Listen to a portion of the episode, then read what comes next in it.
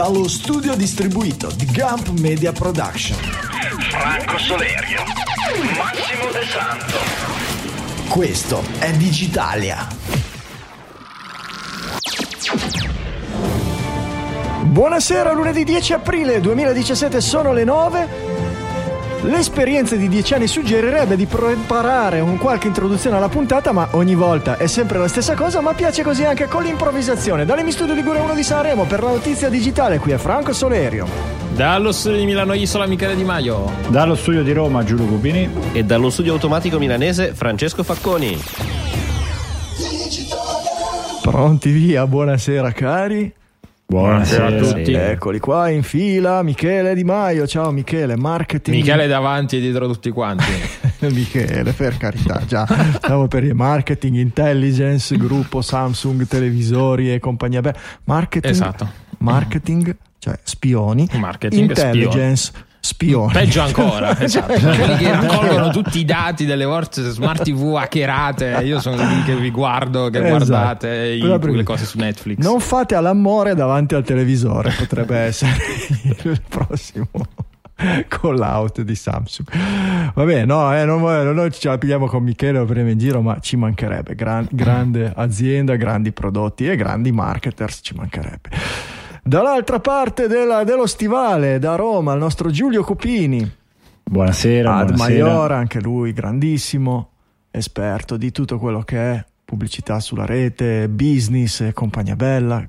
Quali sono? Ci sono dei progetti non segreti su cui state prepasto e lavorando in questo periodo, Giulio? Qualcosa di, uh, ma allora, è tutto, è, è tutto, abbastanza sotto NDA in questo momento, però cose nuove che stiamo trattando, mh, mm, c'è un bel progetto che stiamo facendo con Dublino, una partnership con uh, DigiDay, che mm. è un... Uh, eh, bella società che si occupa di divulgazione pubblicitaria e fanno degli eventi molto verticali sul programmatic, eh, quindi saremo ad Maiora insieme a BBC, CNN, oh, Times, no, no, no, tante, tanti bei nomi e quindi sarà bello. Eh, Vabbè, vogliamo dirlo che ieri avete preso United Airlines e la prima mossa si vedono già i frutti. Michele si sta riferendo al piccolo incidente che è successo che è stato che, che gira su Twitter e Reddit da qualche ora. Questo medico che è stato cacciato per, a causa overbooking è stato scaricato dal volo a pugni in faccia o roba del genere se volete approfondire. Girate un po' sulla rete non potete non inciampare nelle notizie. Non si fa così eh. Nel, nell'epoca del ogni persona ha una telecamera connessa a tutto l'universo tramite internet. Non sarebbe proprio il caso di fare queste cose.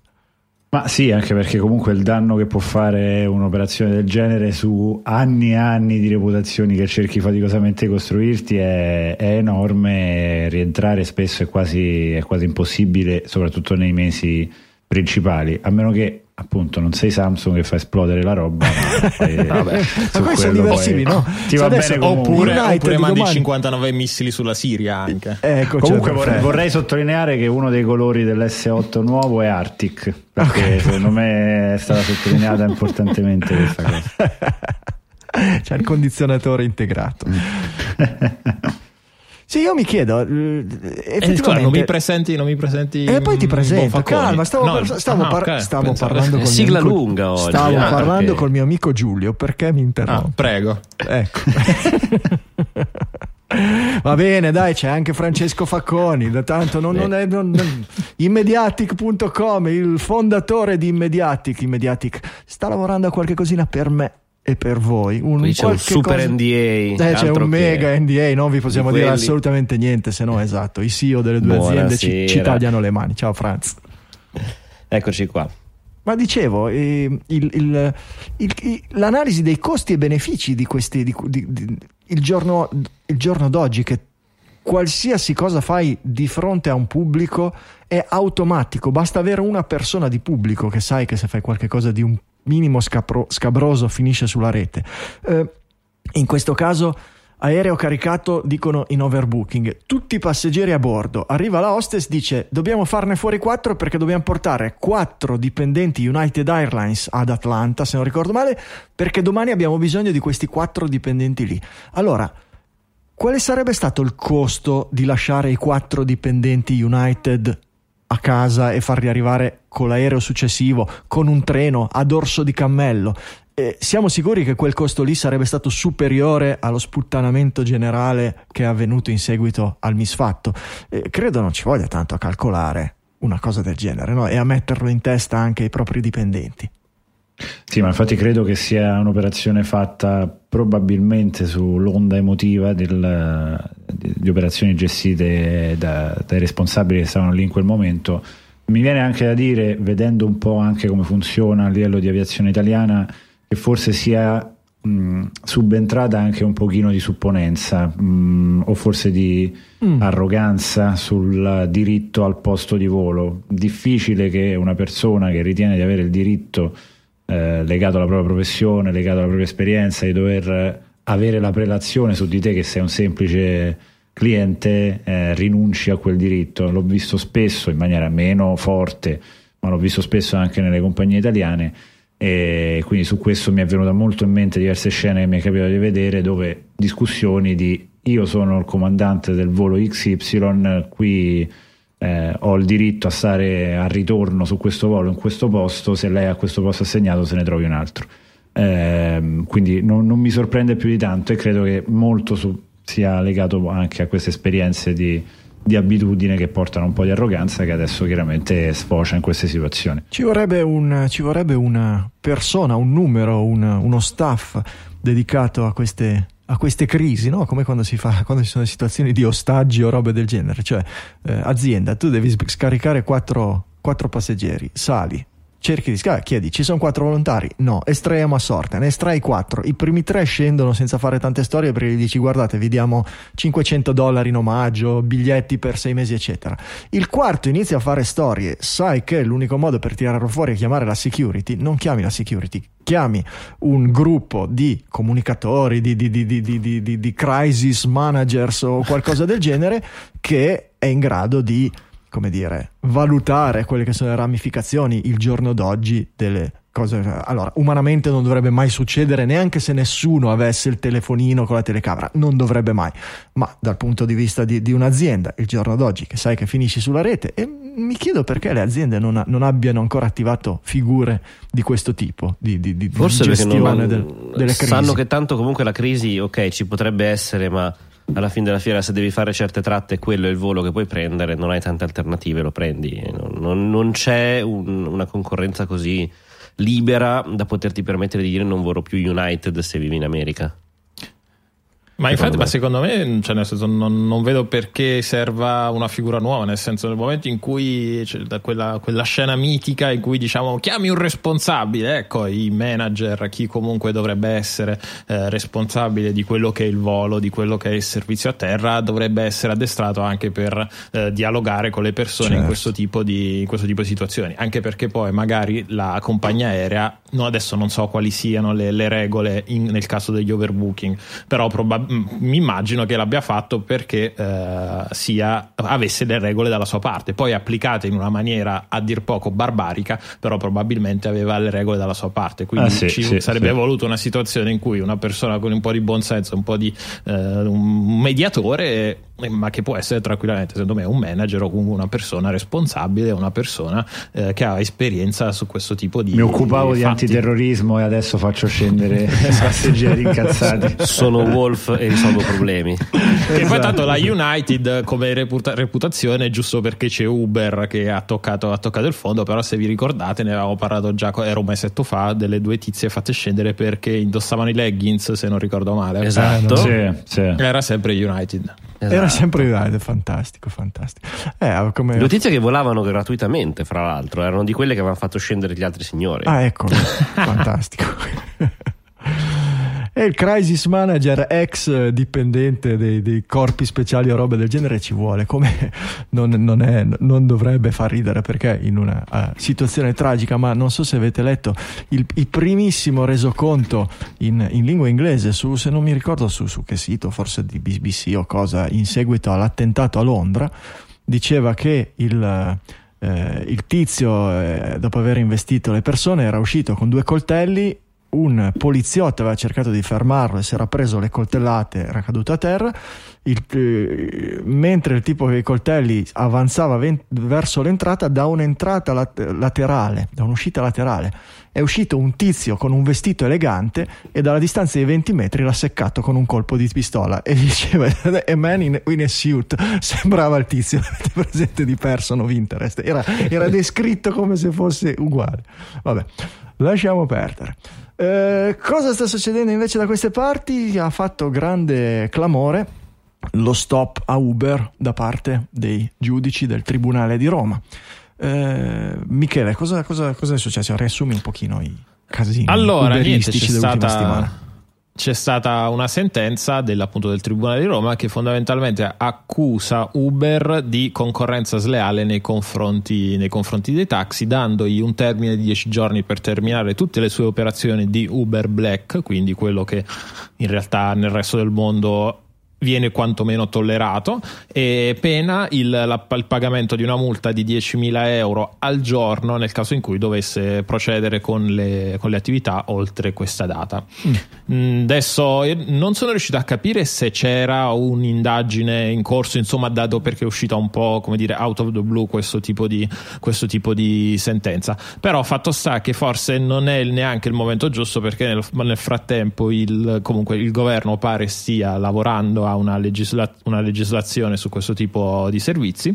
Abbiamo visto tutti i fatti di un mesetto fa, sempre, sempre a Roma, e comunque si è creato un clima, un clima molto, molto difficile, difficile, per l'azienda. Il, pare appunto che siano pronti a, fare, pronti a fare ricorso, però comunque una sentenza molto forte che anche nel resto del mondo insomma, non si è vista molto spesso nei confronti di Uber Black. Beh, ci sono, ci sono c'è qualche precedente, però effettivamente più si va avanti, il problema di queste cose è la lentezza con cui vanno avanti le istituzioni. È ovvio che eh, più aspetti e più la gente si abitua alla presenza di questo servizio e più anche questi servizi si radicano nel territorio, assumono, non si può dire per Uber assumono per carità, reclutano persone, danno lavoro a persone, più diventa difficile poi bloccarle se decidi che effettivamente la cosa è al di fuori della, della legalità, perché eh, come all'inizio si poteva dire, ecco il problema di Uber è che toglie lavoro a mucchio di tassisti, certo che dopo dieci anni che Uber lavora e dà lavoro a persone, togliere Uber, dici, togli lavoro a un mucchio di uberisti. E, e quindi di nuovo è il mondo analogico e specialmente il mondo della eh, legislazione, il mondo della giurisprudenza, che rischia di essere veramente troppo lento rispetto a quella che sono, che è questo mondo, eh, come dire, con la con la propulsione digitale. Ecco. È un mondo che poi tra l'altro sta soffrendo di queste criticità sotto diversi aspetti, se non sbaglio uh, Airbnb invece a New York è stato proibito anche Airbnb in tante città, cioè, in tante città ehm, è stato sì. Ci sono tutta una serie di situazioni distorte che rendono questi servizi al centro, al centro di una situazione difficile. Chiaramente dal punto di vista dell'utente è una situazione sempre sgradevole perché chiaramente si riduce l'offerta. Io oggi banalmente l'ho visto uscendo da un convegno, Uber l'ho, l'ho preso spesso. E la mancanza di offerta che mi aspettavo invece di, di vedere compensata da magari una maggior disponibilità di taxi, comunque un momento dove puoi dar lustro alla tua offerta commerciale, non, non l'ho vista e quindi ho cominciato a soffrire un po' già da subito di questa mancanza di un'alternativa. Um, a livello legislativo ho avuto modo di parlare con un po' di parlamentari o comunque chi si è occupato a livello politico di invece sostenere la causa Uber e, quello che mi viene evidenziato è il fatto che è una completa mancanza di, di lobby che sappia evidenziare eh, necessità di una parte della società che in questo momento non sono rappresentate e credo che sia così anche a livello internazionale. Eh, bisognerà che si bilanci un pochino anche la presenza di eh, sensibilizzazione nei confronti delle classi politiche di quali sono le istanze che portano alla realizzazione di questo tipo di progetti. Eh, un altro aspetto che ricordo che trattavo qualche tempo fa sempre con alcune di queste persone è legato al fatto che eh, a Barcellona, se non sbaglio, ci sono degli incontri importanti dove si vedono i principali player del settore dell'hotellerie e anche in quel caso eh, mancano delle rappresentanze forti di Airbnb del caso e e, e start-up di questo tipo che portano poi a, chiaramente a fare pressioni e vanno in un'altra direzione. Mm. Se non sbaglio, recentemente anche un'altra società, mh, Flixabus, è stata, Sì. è stata messa sotto, Sì. sotto torchio. Sì, in quel caso di- fortunatamente è rientrato il, il problema. Però sono tutti bersagli e quindi è importante anche su questo si evolva eh, in un progetto di sensibilizzazione che può essere lobby, tra virgolette, nel senso positivo del termine, nel fare gruppo, nel fare condivisione, nel fare eh, pressioni, nel far capire alcuni tipi di necessità e che possano far evolvere in maniera equilibrata, perché poi non bisogna neanche essere troppo sproporzionati dall'altra parte verso Uber Certo. o viceversa, che ci sia un equilibrio nella, nella discussione e faccia crescere un'offerta armonica che non ci lasci indietro nei confronti degli altri paesi. Sai La qual è il- questione secondo me Prego, scusa. Scusa, scusa Franco, se- secondo me che quando tu Giulio dicevi che sono in, in alcuni eventi non, eh, non rappresentate queste aziende, perché in realtà però molti dei loro utenti, queste aziende non, non hanno direttamente eh, l'interesse, quanto sarebbero i loro utenti a doverlo rappre- dover essere rappresentati. E eh, pensando al caso di Airbnb, ma probabilmente anche al caso di Uber, sono situazioni in cui comunque si è sempre in un'area un po' grigia. Alcuni magari su Airbnb lavorano in maniera corretta, sono eh, hanno tutto quello che serve, altri invece magari affittano l'appartamento che hanno sfitto, eccetera, per arrotondare, ma sempre con quella situazione un po' grigia per il quale Mm. non sai se sei. eh, non vuoi esporti probabilmente da un punto di vista in prima persona, quindi sono aziende queste molto grandi ma che non hanno poi una forza sotto di come so, che ne so, un- una- gli albergatori che hanno tutti gli alberghi che vanno insieme, in questo caso tutti gli host di Airbnb piuttosto che i tassisti di Uber rischiano anche a, a mostrarsi pubblicamente a un certo tipo di attività di questo tipo. Io, questa è un'idea che mi sono fatto. Eh, poi probabilmente i numeri sono anche molto minori inizialmente, come è normale che sia, però attenzione a non, a non farne solo un, un fattore di lobbismo, perché se da una parte le persone coinvolte sono in minor numero, sono magari inizialmente meno rumorose, eccetera, dietro ci sono dei capitali enormi che anzi vengono messi a disposizione e che possono essere mobilitati eh, in maniera molto più semplice e agile di quello che può essere il, il- che possono essere gli- gli, le forze già in gioco. Eh, io credo che in Italia ci sia anche una grossa problematica di inserimento di queste nuove situazioni nella- nello stato della legislazione precedente e soprattutto della, della, della legis- tra virgolette, legislazione non scritta. C'è stato un bel, eh, un, un bel servizio sulle iene a proposito dei tassi, dei tassi e dei tassisti, ehm, dove viene fuori che come in tantissimi, anzi probabilmente in tutti i settori, in Italia c'è una legislazione scritta e una orale. E la, tradiz- la- la legislazione orale consiste nelle consuetudini che il governo, le forze dell'ordine, i tribunali lasciano stare, lasciano passare, chiudono un occhio su delle cose che sono al di fuori delle leggi attuali, ma che sono talmente incancrenite che non si può fare un enforcement di colpe, eccetera. E uno di questi esempi ce n'è tanti nel, nel mondo dei tassi, ma uno di questi è ovviamente il nodo delle licenze. Le licenze per i tassi che dovrebbero essere pubbliche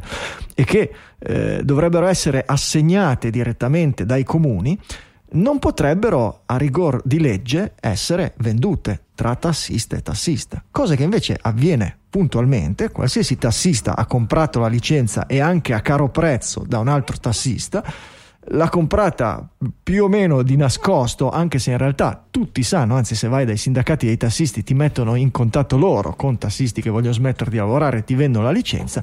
E quindi oggi dire va bene possiamo fare entrare sul mercato tutta una serie di altre macchine con un nuovo tipo di, di infrastruttura eccetera eccetera vai a ledere degli interessi che ci sono ma non dovrebbero esserci.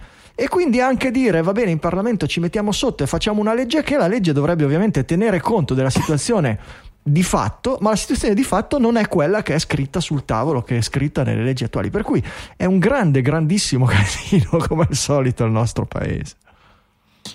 Sì, eh, sì, è un grande. ok, va Sì, possiamo sì. parlare d'altro, no?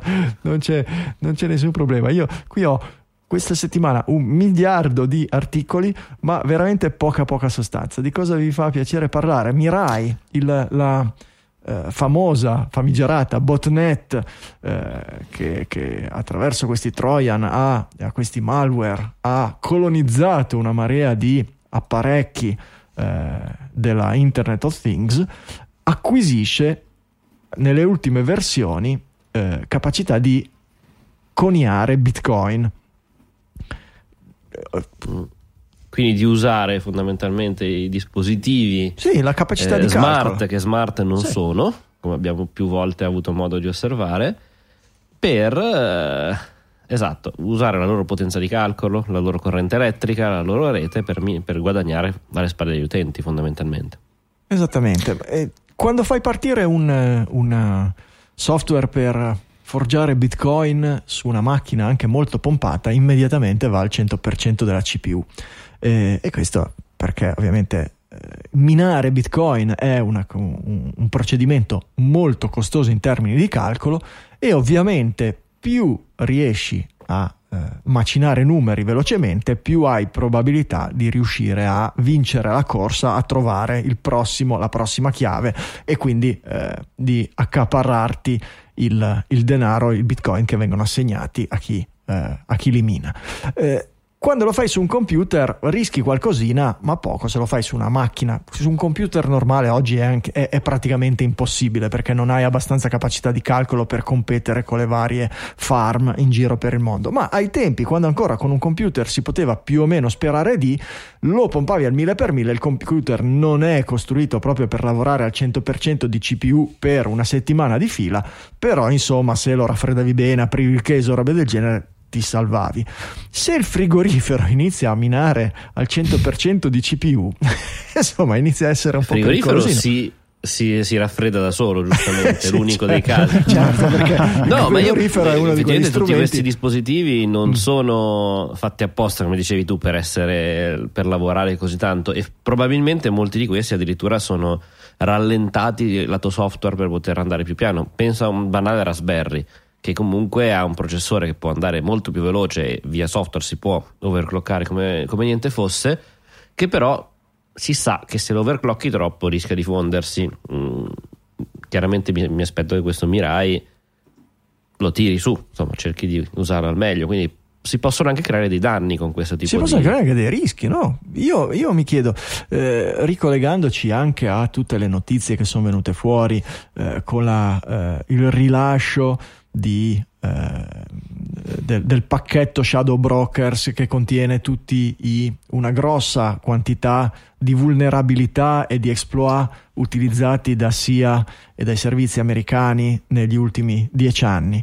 Eh, c'è stato un grosso attacco da parte di Snowden e altri eh, al, al, ai servizi americani dicendo voi siete colpevoli di aver lasciato, di, di, di, di aver riconosciuto tutte queste vulnerabilità e di non averle comunicate né ai produttori né agli utenti. Ecco, mi immagino un, un momento in cui queste vulnerabilità lasciate eh, sconosciute e quindi accessibili sia ai servizi segreti ma sia a qualsiasi malintenzionato arriveranno a fare dei danni grossi. Per esempio il frigorifero messo a forgiare bitcoin che prende fuoco e ammazza una famiglia. Prima o poi succederà Eh, esatto, fra l'altro abbiamo già visto come il surriscaldamento di batterie e processori, adesso non me ne vuole Michele, ma giustamente eh, sono tutti componenti che rischiano di fare danni seri. Abbiamo visto aerei fermati, persone che avevano in mano cellulari che sono ustionati, per cui figurati le lampadine, le, le persiane, il frigorifero, il microonde, Eh, certo. il vibratore. Poi, questa è una delle notizie, eh, a è me che- notizia più è che- non mi ricordo Sono, chi mi- sono non- stato io. Sono stato Non io. so chi l'ha messa, il ma è titolo- stato il E il titolo, devi un leggere il capolavoro. titolo, leggi il esatto. titolo Michele perché il titolo Eh, era- aspetta, no, non ce l'ho davanti. Tu ce l'hai davanti. era tipo il vibratore vagamente. fallisce il penetration, Il test. penetration Il test. penetration test, esatto. Diciamocela tutta, è uscito, esiste questo vibratore Sì. che ha sulla punta Eh. una telecamera. Eh, ma io dico cioè, E vuoi, fare, io- vuoi non fare live streaming? Puoi Vabbè, non ma fare cos'è una roba per specialisti in ginecologia il live streaming dalla punta di un ma soprattutto vuoi, a parte che essendo che vibra il vibratore la telecamera sarà un po' mossa, ma vabbè, voi non, non Ma sono non ha entrato lo poi nel... stabilizzatore ottico, hai controllato certo. nelle specifiche. Sottolineo che non sono entrato nello specifico della questione. Eh, però, appunto, vuoi non mettere un bel live streaming? Vuoi non metterlo servito su un eh, server wifi hotspot eh, con password predefinita e facile da trovare su internet? Quindi chiunque gironzola intorno a casa tua. 8-8 se non ricordo male. Michele se l'è segnata subito Perché? E, E quindi, e quindi, niente, potresti avere dei problemi. Metti che poi il tuo vibratore si mette anche a minare bitcoin mentre, mentre sei inizi a sentire un, ca- un, calore un po' particolare. Questo calore è la mia Potrebbe emozione. essere considerato sfruttamento, eh. Però il vibratore minatore, oltre che essere un ottimo, un ottimo titolo della puntata, può essere anche una, una feature interessante della internet delle cose. Non ho capito, mica ripeti. Può essere, dico, anche qualcosa di interessante per lo sviluppo della internet delle cose Delle come cose. feature. Mm, Eh, capito. sì, sì, sì. Tu dici, eh? Eh, certo. Io non lo so, mi è venuto un sacco caldo. Direi di cambiare disco. E io non voglio sapere cosa stai facendo mentre parli con Io non noi. sto facendo assolutamente niente, sto cercando di barcamenarvi con voi maniaci che tirate fuori questo tipo di... No, ma io mi immagino, ma quante ne hanno vendute, Michele? Adesso tu che sai tutto di questo articolo, quanti ne avranno venduti di, di, di Eh, sti a giudicare dalla, dalla password 8 immagino Vabbè, facciamo un salto da qualche altra parte, vediamo. Carrie Fisher sarà nell'episodio 9 di Star Wars, ma senza computer grafica. Useranno a spizzichi e bocconi le scene già girate per l'episodio 8 anche per l'episodio 9 perché la computer grafica non è ancora ai livelli nella- nella- nel, nel film uscito di recente come si chiamava Rogue One Rogue One, Rogue One. secondo me tanto è talmente a computer livelli grafica Mm. era talmente a livello che eh, faceva quasi impressione perché comunque Sì. rivedersi Carrie Fisher giovane che recitava piuttosto che un'altra serie di personaggi iconici del- de- del- dei film degli anni 70 che rivedi in un film nuovo eh, ci mette, io ci ho messo anche un pochino a capire che erano effettivamente Eh, ma se non te l'avessero detto, tu ce l'av- l'avresti capito. Io non ho visto Rogue One, eh, quindi chiedo, sono molto curioso. Beh, Secondo me, Carrie allora, di Fisher, tutto, ma Rogue One- infa- Lo, lo dico adesso, apro il flame su, su Slack, eccetera. È il film più, il prequel più bello che abbia visto di Guerre Stellari. bello, sì, sì, da questo punto di vista è veramente. Tra- era Bello. un'opinione abbastanza Condivisa. non, Ma non dovresti conosco tanta ucciderti gente non invece che dovrebbe mi ucciderti insulterebbe, quindi lancio il flame. Vabbè, poi in questo è certo. i fan E di in Jar questo Jar senso, no, Binks. eh, effettivamente, visto che si svolge, cioè finisce pochi minuti prima dell'inizio del classico Guerre Stellari, chiamandola l'italiana maniera. Eh, chiaramente i personaggi sono quelli, le facce sono quelli, i vestiti sono quelli ed è fondamentale che sia così. È, è ovvio che quando ti vedi arrivare Carrie Fisher eh, non possa essere lei, perché l'hai vista l'anno prima in un altro film lievemente più invecchiata. Ma è un sosia, può essere un. È un po' in sosia. quartatella no? anche. Un sosia Può essere un sosia, truccato. e il dubbio che ti viene è sarà un sosia o sarà ricostruito al computer? Il Mm. dubbio rimane. Eh, per quanto riguarda Leila, forse un po' si capisce che ci sono un- se, se stai a guardare perché te lo Sì, è chiedi ti ci l'unica dove, sì, sì. dove emerge. L'ammiraglio invece Ma infatti un- lì, un lì è spettacolare.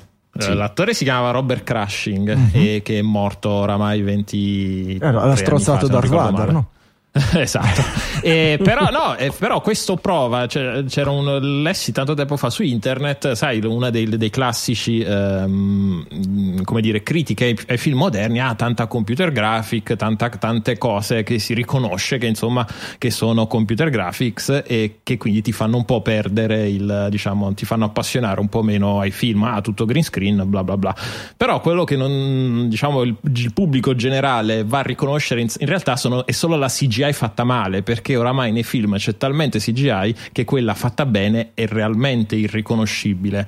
E il caso di Peter Crushing versus eh, Princess Leila è proprio quello sia alla fine cioè Princess Leila lo sai eh, l'attrice ha una certa età comunque la, la riconosci però l'altro attore che non sai che è morto nel 94 mh, sono sicuro che il 99,9% delle persone sì. che vanno al, vanno al cinema non se ne accorgono. E quello è, la- la- il discorso impressionante secondo me di Rogue One ancora prima di Carrie Fisher. E per quanto riguarda poi la notizia che appunto sarà centellinata in episodio 8, in episodio 8 ed episodio 9 io credo sia semplicemente la- la- e siccome c'è stata comunque una spinta talmente emotiva dei fan e non solo al, al momento della morte dell'attrice secondo me la Disney ha anche giustamente poi preso la decisione di lasciamola, lasciamola riposare perché forse nel caso in cui poi soprattutto se poi le cose vanno male forse il gioco non vale la candela Intanto stanno facendo Sì. lavorare come un negro Mike Hamill che non si sa mai. Esatto, Gira, Allora, ma anche perché la, la paura dei, dei fan era che potessero inventarsi una qualche scena di quelle in cui il personaggio di colpo muore per motivi stupidi assolutamente. Eh, una volta si faceva Co- così. gli viene un coccolone Una volta si faceva così. esatto, quelle cose che poi esce dal set e senti ah, sono morto.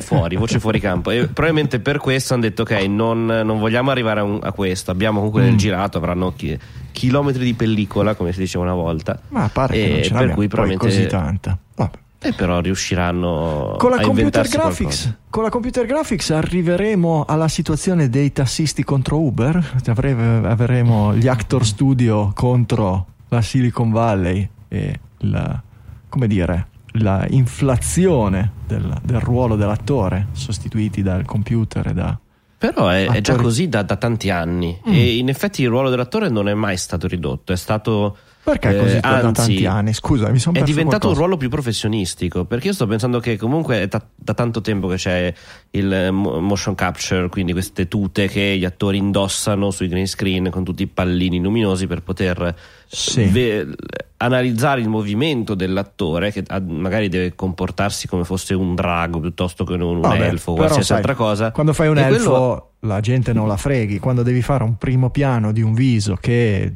ah, fa una smorfia di dolore mentre dice un qualche cosa e pensa all'amata perduta e intanto si fuma una sigaretta, non è tanto facile, poi ci arriveremo, voi mi dite che con l'ultimo, col, col, col Rogue One si è arrivati al livello praticamente di indistinguibilità, ma me non, non, non, non ne ho visti degli altri esempi di, di, di, di, così totale. Io dico, arriveremo al punto che gli attori saranno disoccupati o rischieranno la disoccupazione?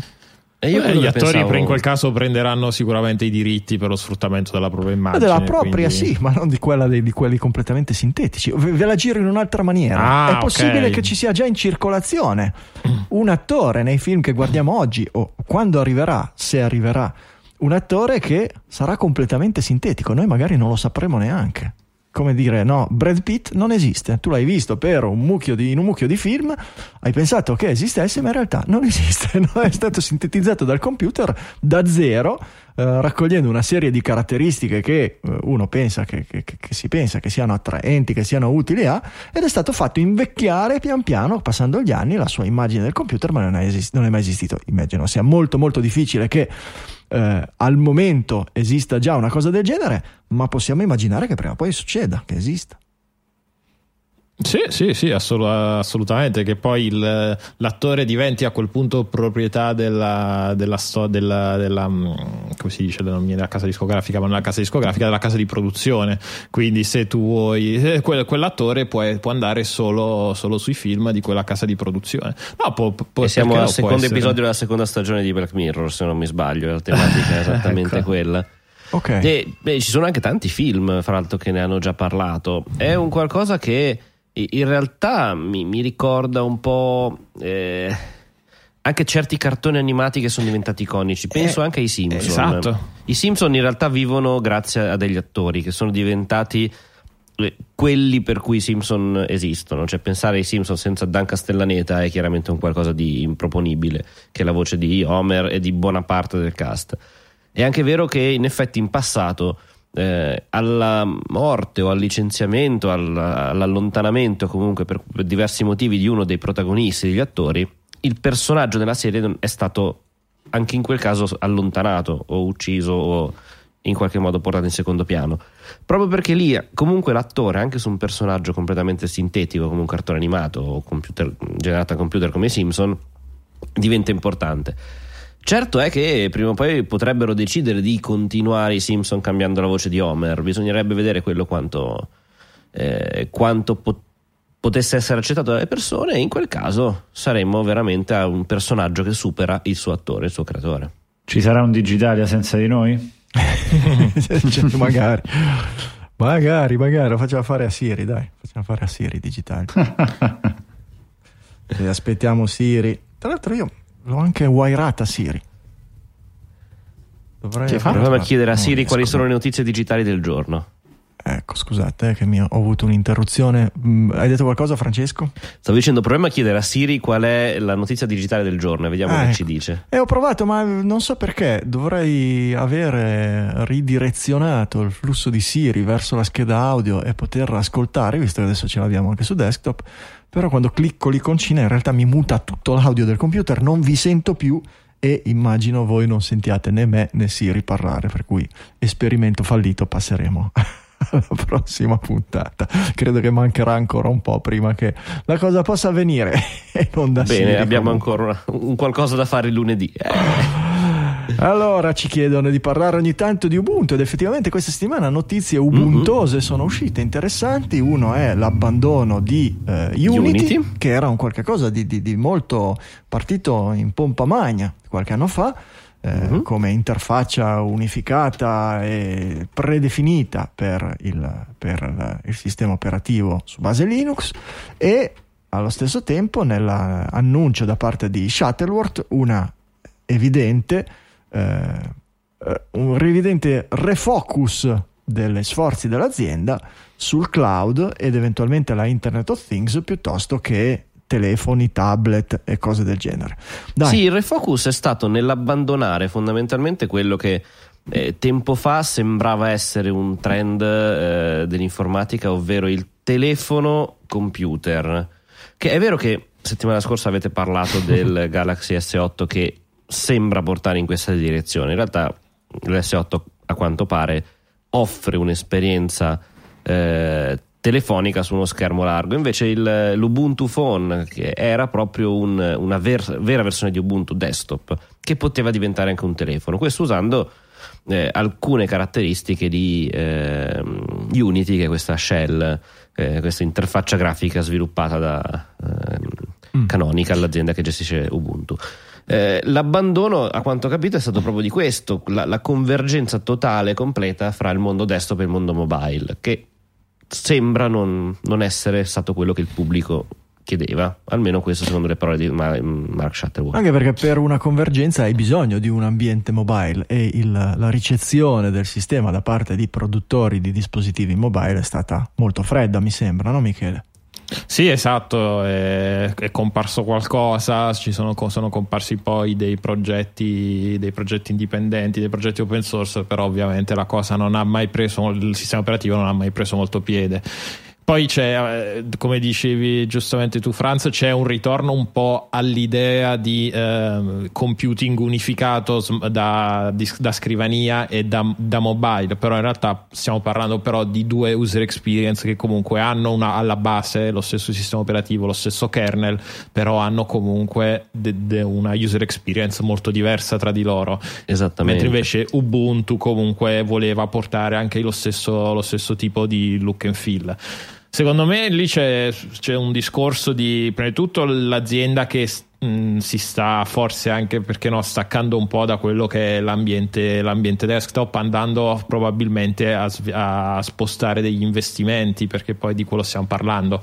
Alla fine Ubuntu credo sia nel mondo server è diventata in relativamente poco tempo la prima, la prima distribuzione in ambiente server, comunque togliendo delle realtà che comunque sono- erano, erano Sì, non, da- non- sono sicuro in ambito enterprise, sicuramente su server Sì, sì, no, eh, più orientati server. all'open source è, è decisamente la, la prima. Non so se poi Esatto. i numeri, quando si iniziano ad andare a vedere su certe installazioni enterprise, eh, la concorrenza con Red Hat da questo punto di vista è estremamente forte. È chiaro che si tratta comunque che i server Linux hanno preso eh, una buona parte della totalità del- di quello che è la rete. Sì, sì, esatto. E poi, poi sì, appunto un refocus verso cose un po' più tematiche, un po' più di, attual- di attualità, come può essere il cloud computing, come può essere la, l'IoT. E secondo me andare in generale per il mondo, per il mondo Linux, eh, andare un attimino a focalizzare lo sviluppo di un'azienda come Canonical, in un progetto che eh, come Gnome, Gnome 3, che appunto è la, la shell che andrà poi a sostituire, a sostituire Unity, andare a focalizzare un po' gli, eh, gli investimenti in termini di, di sviluppo, secondo me non può fare che bene, soprattutto poi in un momento adesso di, di passaggio perché eh, diciamo Canonical si voleva spostare con, eh, Mi- verso Mir, se non ricordo male, come server grafico, il resto del, il resto del mondo invece si, stava spostando, si sta spostando verso Wayland, forse è ora che ci sia un po' di, un po' di converge- convergenza per quanto poi il- diciamo, l'esuberanza sia una delle eh, cose più positive del, del mondo open E source. poi la- l'altra, l'altro movimento interessante del mondo Ubuntu, che è sempre secondo le, le parole di Shuttleworth, è verso l'internet delle cose, perché comunque Ubuntu è un, eh, il cuore di Ubuntu crea poi tantissime sottodistribuzioni eh, dedicate e una di queste è proprio eh, l'esperienza che hanno nei confronti del, dell'Internet of Things, quindi della robotica, del, dell'automation, de, eh, dei droni, eccetera, eccetera. Dove anche lì, secondo me, appunto serve un ambiente un po' più unificato perché in questo momento e, soprattutto un po' più aperto perché in questo momento stiamo parlando di tante aziende, ognuna con la propria isola, ognuna con la proprio, col proprio ecosistema, la, col proprio back-end, eccetera, eccetera molto, comunque molto chiuse, l'unico un po' più aperto è SmartThings, eh, però comunque è proprietà, è proprietà, di Samsung che comunque è una, una, corporation, quindi avere un'alternativa open source per andare a gestire l'internet delle cose anche lì non può fare Forse, secondo me che, che, eh, servirebbe anche imporlo uno standard mm, stile, stile Bluetooth della situazione perché sennò a livello di anche apertura if this then that può essere una scelta che ha aiutato in questo momento a mettere insieme un po' di sistemi però resta sempre una scelta e magari molti produttori non ti seguono e, e resti, fermo, resti fermo nell'interoperabilità. Forse a livello di imposizione, se non sbaglio ne parlavamo un po' di tempo fa, c'era un consorzio di produttori che stava cercando di mettersi d'accordo su uno standard perché diventa effettivamente veramente un'esigenza importante No, no, ma è, quello, è una delle cose secondo me che in questo momento frena di più l'internet delle cose perché hai tante, ogni, ogni, produttore sviluppa per il suo ambientino e non hai modo di prendere il meglio di ognuno perché non puoi farli dialogare tra di loro. Eh sì, eh sì. Ma ci sarà un, probabilmente qualche cosa che scavalcherà questa problematica, la problematica degli standard. Magari ne parliamo tra un pochino. Eh, prima, visto che siamo in ambienti eh, ci sgridano che non parliamo abbastanza, dei, parliamo troppo di Apple e robe del genere. Dopo Ubuntu, Windows e Android. Android scavalca Windows. Nella, è l'anno di Linux. la classifica dei più usati dei sistemi operativi più presenti sulla rete. La società di analisi irlandese Star Counter, mai sentita, non saprei dirvi quanto la notizia, però ripubblicata da Repubblica, anche se questo non è certamente una patente di verità, eh, pare che il sorpasso di misura 37,93% contro 37,91%, però è la prima volta che Windows non eh, si acchiappa, non, non fa registrare il, la maggioranza eh, relativa degli accessi a internet, non saprei misurati su quale periodo di tempo. Eh, è un segno dei tempi che cambiano? Eh, sì, cioè il mondo si è spostato sul mobile, chi se n'era accorto? Cioè, un po la, era un po' la notizia di l'altro ieri, poi magari mm. può essere carino segnare il momento, però, però appunto insomma, ce come dire, segna, eh, esatto, eh, segna un macro, un macro trend che oramai direi che va avanti da un bel po' di anni. Spotify abbandona Windows Phone Ecco, questa è una notizia invece più interessante ah, da, sì. da, questo punto di vista, che eh, sembrava, ogni tanto sembra che questa piattaforma Windows Phone eh, salti fuori un po' sì, un po' no, e invece mm, salta fuori la notizia che Spotify ha deciso di, di, smettere di mantenere la sua applicazione per Windows Phone, non è che sparisca dalla piattaforma, semplicemente non ci aggiungerà più funzioni nuove, risolverà solo i problemi critici leggendo l'articolo salta fuori però il numero lungo di aziende che hanno fatto la stessa cosa, da eh, eBay a insomma tante altre aziende che potrebbero avere un interesse stanno abbandonando la piattaforma. Questo è un po' insomma, un, un canto del cigno, oserei dire. Eh sì, sono... Beh, si, si, sicuramente tutti abbandonano i terzi e, e poi aziende grosse eh, sì. sono piattaf- cose che fanno i numeri no? su una piattaforma, Spotify, Snapchat, Facebook, quando ti abbandonano loro vuol dire che insomma siamo... Fantastic, proprio... eh, questo, eh, sì, tipo sì, di sì. applicazioni che comunque insomma, sono applicazioni abbastanza conosciute e, e, e, famose per il pubblico, non trovarle in una piattaforma fa eh, storcere certo. un po' il naso il fatto che vengano certo. pian piano dismesse eh, lascia poca speranza per questa terza piattaforma. E il tizio che ha svegliato tutta Dallas? Fantastico.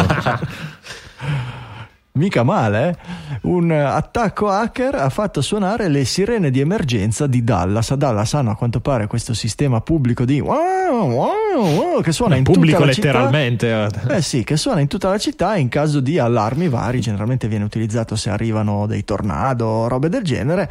Eh, però, non essendoci brutto tempo in vista, essendo l'una e mezza, se non ricordo male, l'una di notte la gente ha iniziato a farsi le domande a dire ma allora che cosa c'è? I, missili, i, russi hanno lanciato i missili nucleari, c'è qualcosa di brutto brutto in arrivo e hanno passato effettivamente una brutta ora e mezza perché per un'ora e mezza questi allarmi hanno continuato a suonare e fermarsi, suonare e fermarsi. Mica una bella situazione. Eh no, soprattutto con Trump che ogni tanto spara qualche missilino in Siria. sì, diciamo che gli americani ultimamente non è che si sentano tanto tranquilli. Esatto. Allora, smettiamo di usare la password admin admin per, per i servizi di emergenza cittadini. Questo.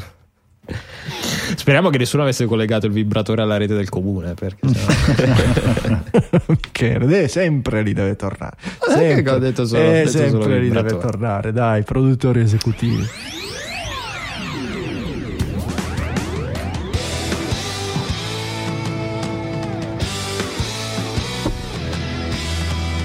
Pronti ai posti via, dobbiamo ringraziare i produttori esecutivi che sono la linfa vegetale di la linfa vegetale, la linfa vitale di Digitalia, sono quelli che pagano la bolletta, quelli che pagano gli stipendi, sono quelli che siete voi ragazzi, senza vo- Digitalia l'avete pagato? No, non l'avete pagato, perché è una tarea gratuita, ve la diamo da ascoltare, abbiamo un specie di contratto non scritto, un gentleman agreement che dice che a meno che non facciate parte delle nostre categorie protette, cassi integrati, disoccupati, studenti spiantati, e beh, vi chiediamo in cambio di dare qualche cosa. Non vi chiediamo, non vi imponiamo una tariffa, non vi imponiamo una cadenza, vi diciamo pensate voi quanto vale per voi Digitalia e decidete. Noi vi diamo anche il- i sistemi facili per pagare, il PayPal, il Bitcoin, c'è anche Satispay da questa settimana, il bonifico se volete c'è anche l'Iban. Dateci una mano perché senza di voi Digitalia non va avanti e in cambio vi ringraziamo in puntata e nelle note della puntata. Mm, Michele, vuoi iniziare tu a ringraziare i produttori di questa 371? Ringraziamo subito, però prima ti chiedo la linfa vegetale, anche linfa- gluten free eh? senza olio di palma. Senza- con, con olio di tanto, tanto olio di palma, ok. tantissimo olio di palma. Allora, ringraziamo Ekaterina che come ogni settimana ci dona un euro, Perpetual Executive Producer ci ringrazia, ma noi ringraziamo Grazie. te per, con- per continuare con la donazione singola da un euro di Stefano Meroni e quella sempre singola ma da 3 euro di Nicola Pedonese che ci manda un messaggio vi ascolto da poco via podcast, complimenti, grazie Nicola Grazie. e stesso fatto Massimiliano Saggia. Partiamo con la batteria delle donazioni ricorrenti da 3 euro al mese che questa settimana sono Stefano Negro, Simone Pignatti, Federico Bruno, Matteo Arrighi, Daniele Barberi, Stefano Martino, Roberto Barison, Anna Maria Esposito, Federico Travaini, Salvatore Verrusio, Massimo Rossi, Massimo Dalla Motta, Andrea Plozzer, Paolo Sartorio, Alessio Conforto, Giuseppe Capovilla, Antonio Simonetti, Roberto Viola, Alessandro Lazzarini, Massimo Di Leo, Davide Capra, Davide Lanza. Grazie. Grazie di cuore a tutti. Proseguiamo donazioni singole, ma questa volta saltiamo a 5 euro. Questa settimana ringraziamo Emanuele Perini, Giuliano Arcinotti, Calogero Augusta e Giulio Gaudiano che ci eh, dona 5 euro tramite Satispay e ci manda anche un messaggio. Gli ascoltatori del mio podcast Strategia Digitale sono ormai abituati a sentirmi nominare Digitalia come il mio podcast preferito. Grazie di cuore per l'ispirazione e il divertimento. Grazie a te Ma grazie Giulio. a te Grazie. collega. Proseguiamo con le donazioni ricorrenti 5 euro ma ogni mese che sono, ma sono- arrivano da Marco Caggianese, Giulio Magnifico, Antonio Naia, Paolo Lucciola, Pasquale Maffei, Matteo Carpentieri, Stefano Toldo, Riccardo Nuti, Davide Ferdinando Precone e Michele Coiro. Grazie a tutti. Poi c'è una donazione ricorrente che si insinua tra i 5 e i 10 da 8 euro al mese di Mirko Fornai. Grazie Mirko. E donazioni singole 10 euro di Stefano Costantini grazie continuate così grazie a te Stefano e di Simone Bernardini anche lui 10 euro grazie ragazzi batteria delle eh, donazioni che arrivano tramite il come chiamiamo il referral di Satispay quindi voi vi iscrivete a Satispay con l'account di Doc Franco Franco Sol. eh, e Franco Sol e vi arrivano e a noi ci arrivano 10 euro e a voi di- 5. eh, a voi 5 mica che non ci fa Eh, scusa, schifo, non eh. ci fanno schifo. E que- sono arrivati questa settimana le donazioni in questa maniera di Matteo Molinari, de- da- Molin- Mo- da- eh, Matteo Molinari, Davide De Gennaro, Riccardo Nuti e Fabio Feuli. Mitici. Grazie ragazzi. Donazioni ricorrenti da 10 euro al mese che si fre... Ah no, ma anche loro si fregiavano del, del- certo, del titolo 10 di grande euro, produttore. grande Eh, produttore, ci siamo ma- dimenticati. eh. Eh, certo, doppia cifra. Alessio Pappini e Andrea Dalla Via, della Via, scusa Andrea. Andiamo avanti con il bonifico ricorrente ogni due mesi. Questa è un'altra nuova categoria di Sebastiano Amodio. Per finire con il lead executive producer di questa settimana con una donazione singola da 25 euro che è Maurizio Natali. Il grande Grazie, Maurizio Natali, grazie, anche lui collega, scrive saggiamente, ha fondato saggiamente, parla sul saggio podcast, per cui immagino lo conoscano tanti dei nostri ascoltatori. Grazie a tutti. vi ricordo, con Satispay ci sono due modi. eh. Se non avete Satispay e vi iscrivete a Satispay, se nel referra mettete Franco Sol oppure usate il link che vi metto in alto nelle note dell'episodio, vi regalano 5 euro e a noi 10 e benissimo. Se invece siete già avete già Satispay e volete usare quello per farci la donazione in basso in basso in basso nella pagina digitale.fm dove c'è il linkino ai pagamenti paypal al bitcoin al bonifico c'è anche il linkino Satispay. Cliccate lì e finite sulla pagina dove mettete il vostro eh, numero di telefono Satispay mettete la cifra che volete donare automaticamente vi arriva una notifica push sul vostro telefono dall'app di Satispay la aprite e autorizzate o meno il pagamento. È molto molto molto semplice sono italiani per cui per una volta che abbiamo qualche italiano che inventa qualcosa di carino un sistema di pagamento mobile molto efficiente e a quanto pare che sta prendendo veramente piede perché non usarlo? E per quello tra l'altro le commissioni sono anche decisamente convenienti. Per voi niente commissioni per noi abbastanza piccole per cui perché no? Dai dateci una mano Digitalia va avanti grazie al vostro aiuto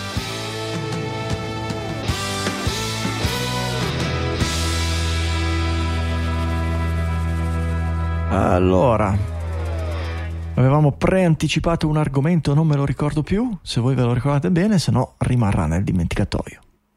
Perché non ci sarà più bisogno degli standard? Ah sì, è carina quella, quella cosa lì, nel- vediamo se lo vado a beccare, nel capitolo in- eh, intelligenza artificiale. Intelligenza artificiale, eh, c'è questa startup, si chiama Cavo con due A, eh, dal nome avete capito che probabilmente ha qualche cosa a che fare con la televisione o roba del genere, e in effetti è un set-top box che parla coi set-top box. Ho visto un po' di tempo fa, è tornato, mi è tornato in mente perché ho letto questo articolo su Medium, ma gira su YouTube un video di presentazione eh, in presenza di autorevoli giornalisti del settore, che quindi fanno pensare che insomma non sia una sbufalazza, ma qualcosa di effettivamente eh, funzionante. È un set-top box con tante prese HDMI a cui collegate il- la scatoletta di Sky, il- l'Apple TV, il digitale terrestre, il, Netflix, tutto quello che volete, tutte le scatolettine o i computer, eccetera. E Cavo ha questo software interno che è in grado di pilotare automaticamente le varie interfacce differenti di ogni sistema. E la cosa bella è che lo fa non tramite una serie di regole impostate dai suoi sviluppatori ma attraverso un algoritmo di intelligenza artificiale di deep learning che quindi è in grado di imparare velocemente ad adattarsi anche a nuove interfacce che non ha mai visto oppure a, alle interfacce che già conosce ma che magari vengono aggiornate, l'aggiornamento on the air magari del vostro eh, decoder di Sky o robe del genere. E in questa maniera che cosa fa? E beh, le pilota per voi, è in grado di girare per le varie offerte e decidere per voi quale è il posto migliore dove andare a farvi vedere la prossima puntata, che ne so, della vostra serie preferita. Gli dite fammi vedere la, la- la nuova puntata appena uscita di Twin Peaks e lui sa che, siccome avete l'abbonamento a Sky, il, costo- il posto dove non pagate niente è quella, piuttosto che magari l'interfaccia di qualche cos'altro a pagamento, e lui automaticamente vi fa partire il eh, televisore, vi fa partire il set-top box di Sky e vi collega sul, sul- sul- sul canale giusto, all'ora giusta o addirittura con l'on demand vi apre il coso all'ora che volete voi. Insomma, un qualche cosa di rivoluzionario se effettivamente funziona come promesso. Molto molto carino, sì. Sì, il discorso del funziona come promesso secondo me è veramente chiave perché poi ogni, ogni- ok c'è l'intelligenza artificiale che comunque può andare a leggere quelle che sono le schermate che arrivano via HDMI da un, da un, box, da un box esterno però insomma da, da lì secondo me a rendere tutto frictionless quasi eh, a- tra compa- compatibile universale tra tutti i decoder di tutto il, di tutto il mondo secondo me è abbastanza difficile e poi secondo, questa è la classica tecnologia che la classica azienda che probabilmente verrà, verrà acquisita perché poi la tecnologia se funziona la tecnologia è, è iper interessante e comunque eh, è qualcosa del genere tante tante aziende che producono tv comunque sono alla ricerca o ci provano a portare avanti tecnologie del genere. Nel momento in cui c'è dell'intelligenza artificiale, intelligenza artificiale sotto, secondo me può funzionare se appunto ehm, porta avanti le promesse che, si, che fa. È interessante vedere come una, un tipo di tecnologia simile potrebbe essere usato in tantissime altre situazioni, quindi eh, non solo eh certo. per i televisori set-top box, ma anche, eh, non so, leggevo in un articolo il provare a postare su più social network anche senza usare le API, semplicemente conoscendo, controllare le applicazioni che hai sul tuo telefonino. Ecco, questo è, eh, è un qualcosa che potrebbe diventare molto interessante. In generale, riconoscere un, un'interfaccia utente eh, semplicemente in maniera artificiale. Sì, che è un po' una delle feature di, di, Google Now, perché se tu schiacci il pulsantino, lui fa una ricerca sulla schermata, una ricerca contestuale sulla schermata che tu in quel momento stai visualizzando sul telefono, andando a cercare, non lo so, il film che magari è scritto sulla foto che tu hai fatto mm. eh, su un, uh, a un cartellone pubblicitario, quindi va a riconoscere la schermata ancora prima che della foto, la, la, ovviamente la spara sui server ah, di sì, Google. Ecco.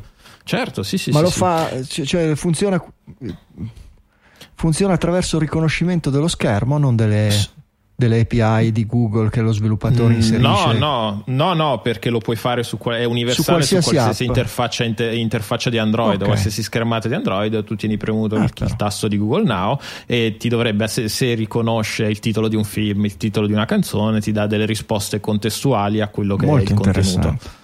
Era sì, era una delle feature di Google Now che ora credo, credo sia fu lanciata almeno un paio di Sì, sì, ma me la ricordo. Fa, Ero poi... convinto che si interfacciasse con delle API che utilizzava lo sviluppatore, cioè che quando ti faceva vedere la pagina con eh, la, la, puntata di Digitalia della settimana scorsa esponesse al sistema dei, dei, dei delle, delle, stringhe in modo che poi il sistema se ha bisogno di recuperare proprio quell'episodio se lo, se, lo, se lo, ricorda chiama la tua applicazione e gli dice fammi sentire di nuovo quella puntata che corrisponde a questa stringa. No, API se non mi sbaglio non ce ne sono. Chiaramente ah, ecco, ecco. chi fa un'applicazione pensata bene con tutte le regole di accessibilità eh, per cui leggibile anche da dispositivi facilita ah, ok va a utilizzare le cose di accessibilità sì. Perché iOS ha una funzione del genere che eh, è utilizzata pochissimo ma funziona attraverso delle API esplicite per cui lo sviluppatore deve, deve eh, rendere eh, evidenti al sistema una serie di, di, di, caratteristiche, sono le stesse che si utilizzano se non, risu- se non ricordo male per end off.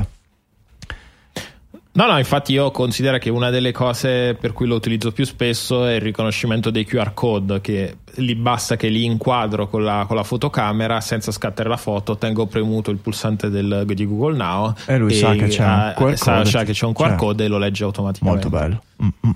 molto molto interessante.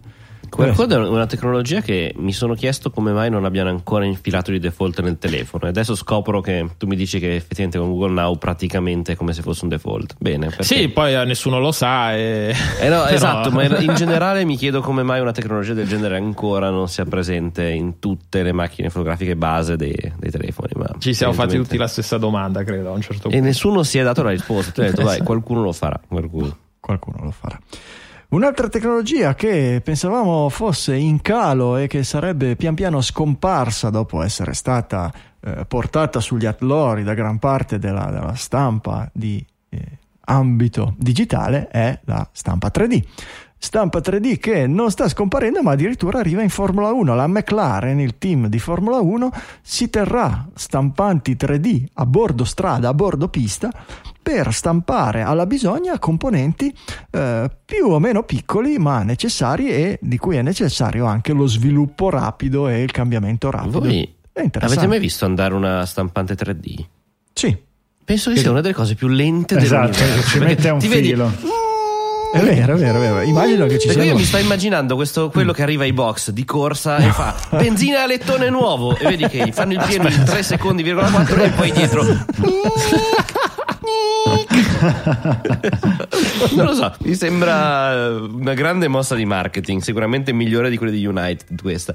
Però un po' pa sono curioso, vorrei vederla in azione. Immagino perché... che ci siano dei modelli un po' più veloci di quelle classiche che, che, che vendevano su Kickstarter, Comunque... che facevano esattamente quei rumori che fai il tu. Toner, il toner della lettone è finito. Ma io so... E, e viene fuori la McLaren con l'alettone rosso Ferrari perché aveva solo quello. Qui dice che stampano eh, piccole forcine per bloccare i cavi, rivestimenti dei cavi radio ultra flessibili, eh, dotti di, di, di, di condotte del, del, del raffreddamento dei freni e le alette dei, dei, fla, dei, flap posteriori, per cui ci sta anche l'alettone che dicevi tu.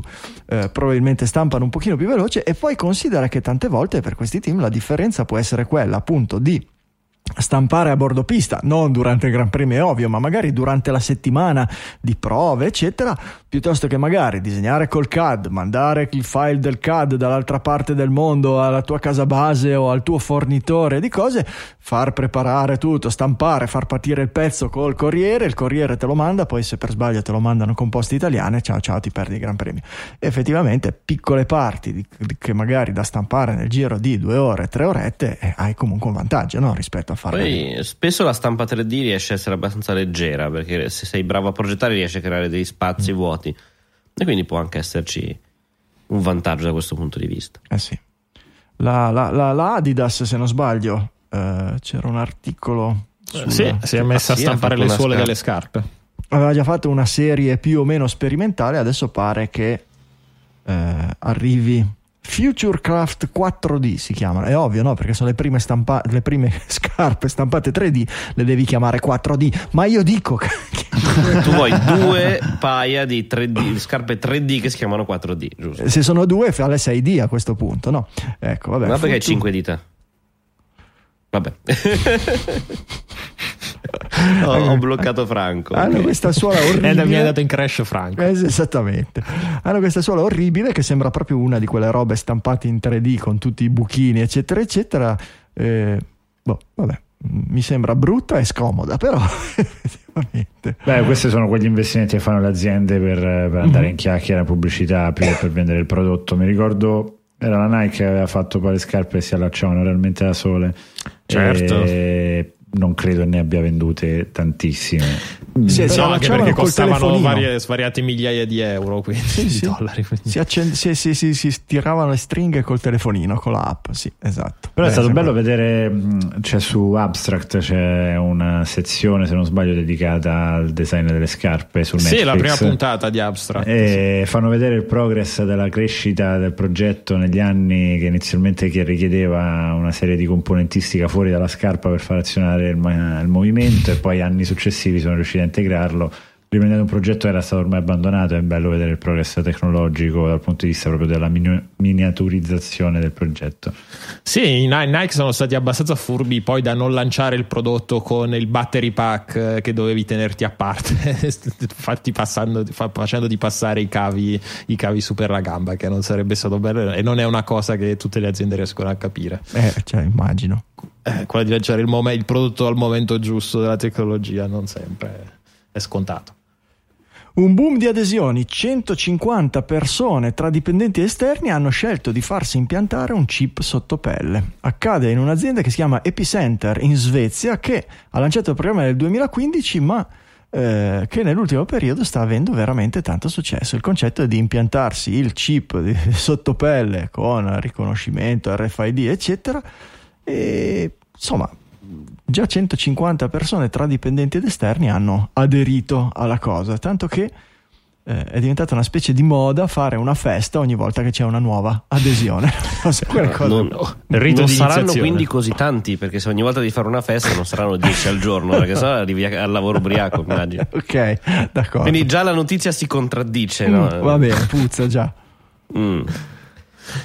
Ma sono sicuro che c'è un ottimo motivo per cui in 150 l'hanno fatto. Non oh. lo vedo esattamente con precisione, non lo metto bene a fuoco, però sono sicuro. No, che penso che l'ottimo motivo sia che uno voglia sperimentare. Alla fine sono queste cose che mm. ti fa impiantare, tanto è una roba che sta lì, poi quando vuoi te la levi Vabbè, l'abbiamo visto in tanti film di fantascienza, l'abbiamo sentito parlare, ne abbiamo parlato anche noi sempre di più, ma pian piano diventerà sempre più eh, realtà, possibilità. Allora, se poteste farvi impiantare la m, mm, carta d'identità, il codice fiscale eh, o addirittura la carta di credito nella mano, lo fareste? O forse avere, non so, l'orologino con Apple Pay, l'RFID o robe del genere, alla fine dei conti è la stessa cosa e uno evita di farsi iniettare del metallo, della roba sotto pelle?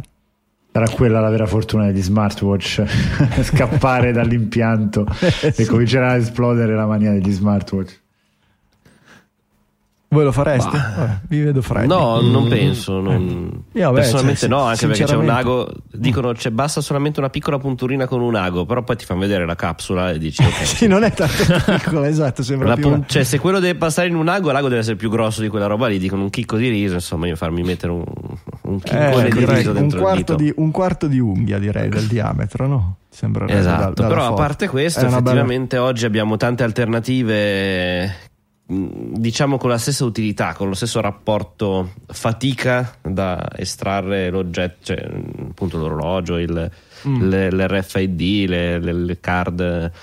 E tanta tecnologia che non funziona perché comunque con l'orologio non, non riesco a passare in metropolitana perché hanno deciso di usare un altro standard che però se tengo vicino al bancomat mi dice troppe tessere allora devo tirare fuori comunque la tessera che- RFID dal portafoglio per cui non lo so sarebbe un'ulteriore cosa che funziona solamente in quel posto lì certo me la tiro un po' con gli amici faccio un party Mm. arrivo ti offro un caffè plip col dito e Poi però- in, Sve- in Svezia hanno sicuramente uno stato meno invadente, più ordinato, meno problematico, meno conflitti sociali, meno tante cose. Ehm, per ora però, per, per ora ci mancherebbe effettivamente, ricordiamo non anche. si sa mai Eh, no, e anzi, hanno avuto il loro primo attacco terroristico qualche set- cos'era? Una settimana fa, una settimanina Mhm. fa. Eh sì, l'altro oggi tra l'altro- una eh, delle esatto, vittime sa era che uno del board di, di Spotify. Di Spotify, esatto, Cavolaccio, sì, sì, sì. figa. Ehm, eh, però dico appunto, no- noi che siamo abituati a ben altre situazioni eh, e abbiamo anche un passato un pochino diverso, cioè la- la- il desiderio di avere anche solo la possibilità di andare off the grid per mezz'ora, un'ora, tre ore, senza per forza dover prendere il coltellazzo alla Rambo e disimpiantarti a forza da sotto la pelle il chip, cioè cacchio, no?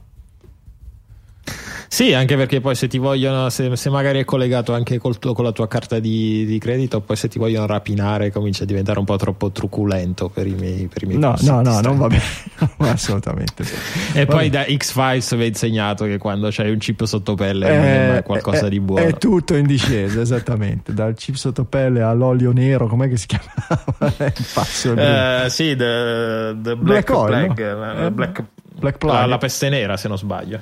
Mm, No, qualcosa del genere. comunque. Nera c'era sicuramente. Sì, sì, Black. eh, ma non mi ricordo, vabbè, non importa. Eh, X-Files, Dai, passiamo a qualche cosa di un po' più divertente, Vabbè. tipo i videini. Direi che qui Snapchat sta facendo sempre più scuola. Eh, Apple ha lanciato Clips. Clips, ma cos'è sta Clips? Ma ce n'era proprio bisogno. E contemporaneamente Microsoft ha lanciato, anche se in Italia non c'è ancora, solo nel mercato americano, Sprinkles. Ma è vero o era un, eh, uno scherzo Ah. d'aprile? Perché ho letto che l'hanno lanciato il primo aprile. No, il 4. Io l'ho cercato appunto sullo store e Io c'ho la notizia del trovarsi. 4 di aprile, no, non c'è sul uh, store italiano, quanto ne so. Boh, la mia, la mia Chi lo sa? Era un- ho, ho letto tante delle notizie che dicevano ma sarà vero o sarà uno scherzo d'aprile? Il mio articolo è 4 di aprile, adesso provo ad aprire lo store americano e intanto voi parlate, parlate. Comunque allora, Clips, cos'è sta Clips? Boh, cioè, nel senso l'ho, l'ho installata, l'ho provata e dico boh. Vuoi fare È una- video veloci per i social? Esatto, Eccola. è un'applicazione che serve per fare i video un po' come era iMovie, però senza tutto quello che permette di fare un video fatto benino, ma con eh, dei titoli automatici che si mettono un po' a caso e durano quanto vogliono loro. Una funzione super. No, ma perché l'ho- ieri ho provato, ho cercato disperatamente ero in studio a fare un mixaggio di una roba. eh, intanto che gli altri suonavano, io ero lì che intanto cercavo di registrare, mettere i titoli, giocarci un po'. Sì, ho fatto un video bellissimo con 5 secondi fatti bene, poi 5 in negativo, 5 fumettosi, con fumetti che comparivano a caso e mh, la funzione delle funzioni, che è la possibilità di interpretare la voce in dettatura aggiungendo i sottotitoli in tempo reale, come fossero dei, titoli anche molto carini. Peccato che sappiamo bene come il telefono non sempre riconosca alla perfezione quello che diciamo, quindi può fare sorridere un po' il risultato oppure Ma sai, poi litigare, all'inizio è poi. ovvio che i primi video vai sempre a utilizzare tutte le feature possibili e immaginabili e quindi viene- vengono fuori delle mega porcate. Però, insomma, ho, ho letto eh, anche recensioni abbastanza positive. Mi chiedo quale sia da una parte l'opportunità e quali siano le speranze di successo di una roba del genere. Ovviamente le, l'opportunità, la necessità che ravvede Apple è quella di mettere un po' una un tappo alla falla, no? Dieci anni fa eh, il Mac era al centro dello hub, eh, i, i, video si facevano con iMovie, poi si stampavano i DVD con iDVD. Eh, OS X è quello che ha un po' portato nella casa della gente la produzione di, di questi contenuti multimedia. Con internet eh, e con queste eh, aziende come Facebook e poi vari Periscope eccetera e alla fine col successo di Snapchat diciamo che Apple ha perso un pochino il treno e oggi si vede un, tagliata fuori da questo segmento nella sua voglia di andare, di, di dipendere sempre di meno da, da, da, hardware e software e andare più verso servizi, probabilmente ha detto proviamoci. Ha già fatto due tentativi di social network eh, collegati alla vendita della musica. Direi eh, che definirli un buco nell'acqua sarebbe un complimento eccessivo. Come si chiamavano? Ping il primo e il secondo? E Connect. Connect, perfetto. E, ehm, che si trova su internet solamente cercando le, la stringa come cancellare Connect, l'icona Connect è, l'unico, è l'unico articolo scritto al riguardo. E certo, e qui probabilmente è un tentativo di rientrare dalla, dalla finestra nel, nel, nel gioco della produzione e condivisione di questi contenuti multimediali. Difficile, credo che sia molto molto difficile, certo, la, la, la, il concetto è se noi non possiamo essere i proprietari del social network, possiamo quantomeno diventare proprietari di uno delle, eh, dei punti di accesso e quindi costruire un'applicazione che se ha successo diventi un po' lo standard di. Però è forse il passo un po' più lungo della gamba, no? Riuscire, pensare di, di, di, di scavalcare il software originale della, della, della, dei vari social network, cioè pensare che la, la maggior parte della clientela di Snapchat, di, di, Instagram, eccetera, che hanno a disposizione appunto gli strumenti dati direttamente dalla piattaforma, ne aprono un'altra, aprano un ulteriore software per creare e poi andare a condividere con un'esportazione attraverso il social di qui sopra, mm, mi sembra un po' complicato, un po' difficile. Beh, Beh però... che ha fatto la fortuna di Prisma o di tante app simili, alla fine ogni, ogni Prisma? tot mesi escono applicazioni Ma che fanno non è un successo. editing. Quello non è successo, quello di Prisma, no, quello è certo. un esploit, poi sparisce, non è certo quello di cui a caccia è Apple, Apple è a caccia di una posizione di, di, di, di dominio, di difesa duraturo, non di fare un esploit che per un mese Ma usano tutti e poi finisce nel dimenticatoio. Io questo lo vedo più come un esperimento, nel mm. senso che è un qualcosa che è stato fatto un po' per sperimentare, per, per sì, per creare presenza, ma se fosse un qualcosa che, in cui Apple avesse voluto investire veramente tanto, probabilmente l'avrebbe aggiunta la telecamera principale. Mm. Io lo vedo forse come una, un, un, esperimento per dire: vediamo se in iOS 11 dare queste funzioni a tutti con quello che è la nostra telecamera di sistema, piuttosto okay. che lasciarlo lì come giochino per chi ha bisogno. Ogni tanto sono già uscite in passato altre app simili, se ben ricordo, di Apple che sono durate poco e sparite in tempo abbastanza rapido e le vedo come, proprio come esperimenti, magari eh, giochi che dei team si permettono di portare avanti per provare una tecnologia o per vedere come anche cosa perché, combinano sul mercato. Anche perché se avesse veramente questa necessità, Apple non farebbe prima comprarsi Snapchat. Cioè, non credo che avrebbe dei grossi problemi, considerate le riserve che ha al Beh, momento. ma ad Apple eh, non, probabilmente non interessa la parte social network di, di Snapchat. Mm. Eh, cioè, allora, volendo interpretare un, attimino la, secondo me, la mossa di Apple, secondo me si è voluta, si è voluta inserire in un pattern di consumo. Vedo tanta gente farsi la foto di, su Snapchat usando i filtri di Snapchat, ma per veicolarla poi su, altri, su altri canali come può essere Facebook, uh, WhatsApp oppure insomma, vabbè, qualsiasi altro social network. Quindi, secondo me, c'è una percentuale percentuale di persone che fanno questo, questo giochino qui. Eh, e quindi vuole sfruttare appunto questa possibilità per andarsi a differenziarsi dando un'ulteriore eh, come dire, necessità, necessità, da soddisfare in più che, che può essere soddisfatta solo tramite iOS. E secondo me, e poi è una domanda che faccio più che altro a voi che usate iOS, non pensate che può essere una continuazione di quello che ha presentato meno di un annetto fa dei famosi coriandoli che escono sui message, il famoso store di smile eh, uh-huh. o di emoji. Mm, può essere che magari ha preso davvero, davvero piede. Eh, C'è un cretino Apple. che lavora a Apple che fa tutte queste cose. È possibile, è possibile. No, beh, ne parlavamo di mercato eh. asiatico in effetti, che eh, esatto. sì. può far parte di questo. E poi tu dicevi che Apple non ha in questo caso un social network, in realtà i message è. Sì un clone diciamo di WhatsApp piuttosto che anche di Snapchat, cioè la funzione di, di, di eh, comunicazione ce l'ha. Quindi però è one to one o one to many o many to, però Ernesto non certo, è non è il social inteso esatto. come Facebook però è il un social inteso da Whatsapp sì. okay. le, le, informazioni che ho io sullo store di iMessage è che è abbastanza sì. un Google Plus degli store. Eh, eh certo. Sì. Totalmente. Credo sì, sì, no, sì, sì non, è, è alla cioè, luce del sole. diretti e confermo. È alla luce del sole. No, mi era venuto il dubbio anche perché vedevo una puntata del Tonight Show di Jimmy Fallon questa settimana e ad esempio lui in, in puntata, vabbè che lui viene foraggiato non poco da Apple, eh, però cioè, ha presentato i suoi, i suoi, le sue emoji da, per lo store, quindi mi domandavo se non fosse qualcosa che avesse preso piede. No, non ha preso piede. Creare delle emoji per lo store è una cosa abbastanza semplice. Sì. Far, convincere gli utenti a scaricarlo altrettanto, perché se hai un nome te lo scaricano, usarle. Quanti, quanti messaggi hai ricevuto? Sì, ma è, la, la, scopri- la, discoverability, come si dice, cioè chi, chi non Sì, sì, è proprio sommerso. Assolutamente. Ma cioè anche no. la ricordanza, nel senso sì, che sì. secondo me è, è anche inserito male il sistema per andare a recuperare malissimo, le, le emoji. Malissimo, malissimo. Per cui anche certo. l'idea potrebbe essere carina, il fatto di certe applicazioni che permettono di costruire comunque dei messaggi dinamici che, con cui puoi fare botta e risposta, quindi avrebbero anche un'utilità da un certo punto di vista. Le API sono fatte molto bene.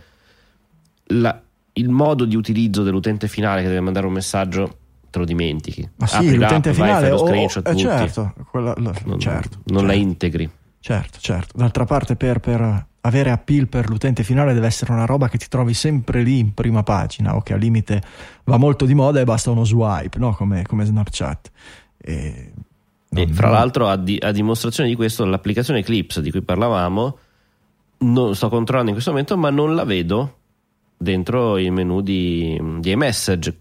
mi sarei quasi aspettato di sì, perché effettivamente ho fatto il video, lo, lo vorrei mandare ai miei mm. amici su iMessage. E invece no, mm, vedi. Eh, quindi, quindi, è proprio mirato. Dimostrazione a... che in Apple stessa sono dimenticati di quella parte. Sì, sono un po', cioè un po' schizofrenica Apple spesso in queste cose. Ti confermo che Sprinkles di Microsoft è presente sullo store americano eh?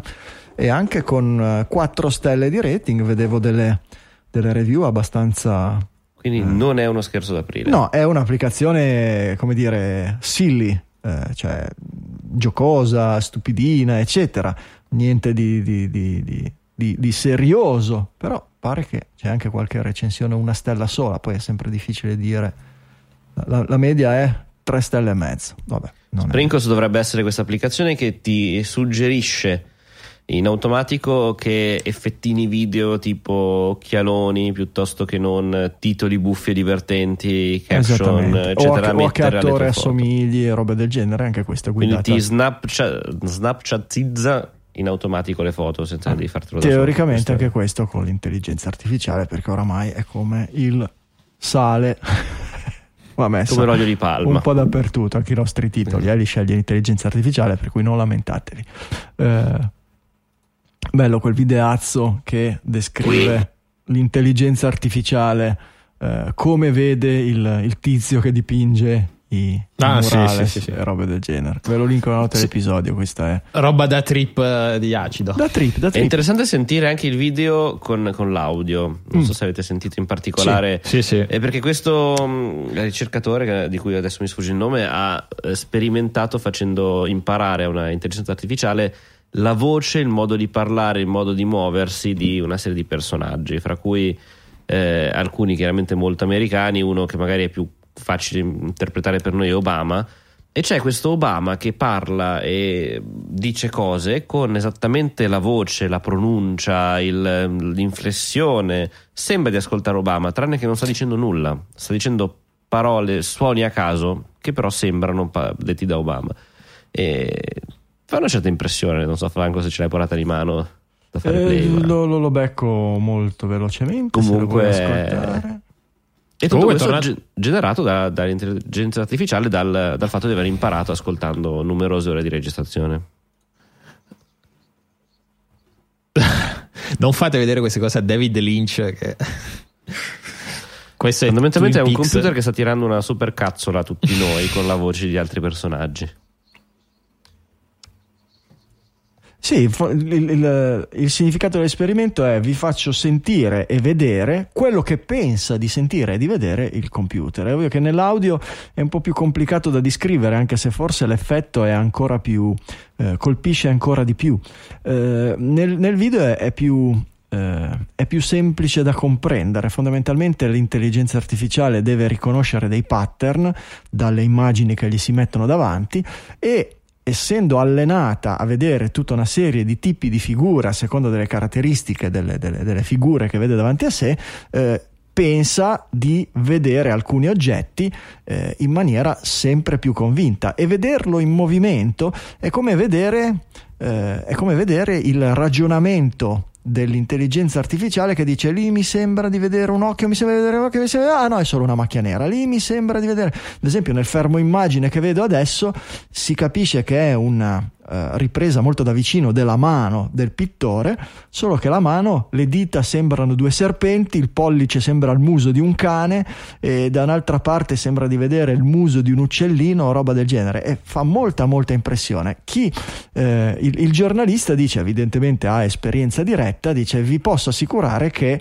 è molto molto simile a quello che vede una persona in trip da LSD ed effettivamente chi ha studiato dal punto di vista eh, neurofisiologico l'effetto della- della- de- dell'LSD, eh, lo ha paragonato a un inibitore dei circuiti inibitori, cioè come se il cervello abitualmente eh, vede tantissime cose, percepisce tantissime cose che in realtà non ci sono, ma abbiamo degli altri circuiti che inibiscono e che finché questi circuiti, che gli altri circuiti di riconoscimento non sono più che sicuri di avere davanti, che ne so, un microfono, non fanno arrivare l'immagine del microfono fino alla soglia di attenzione.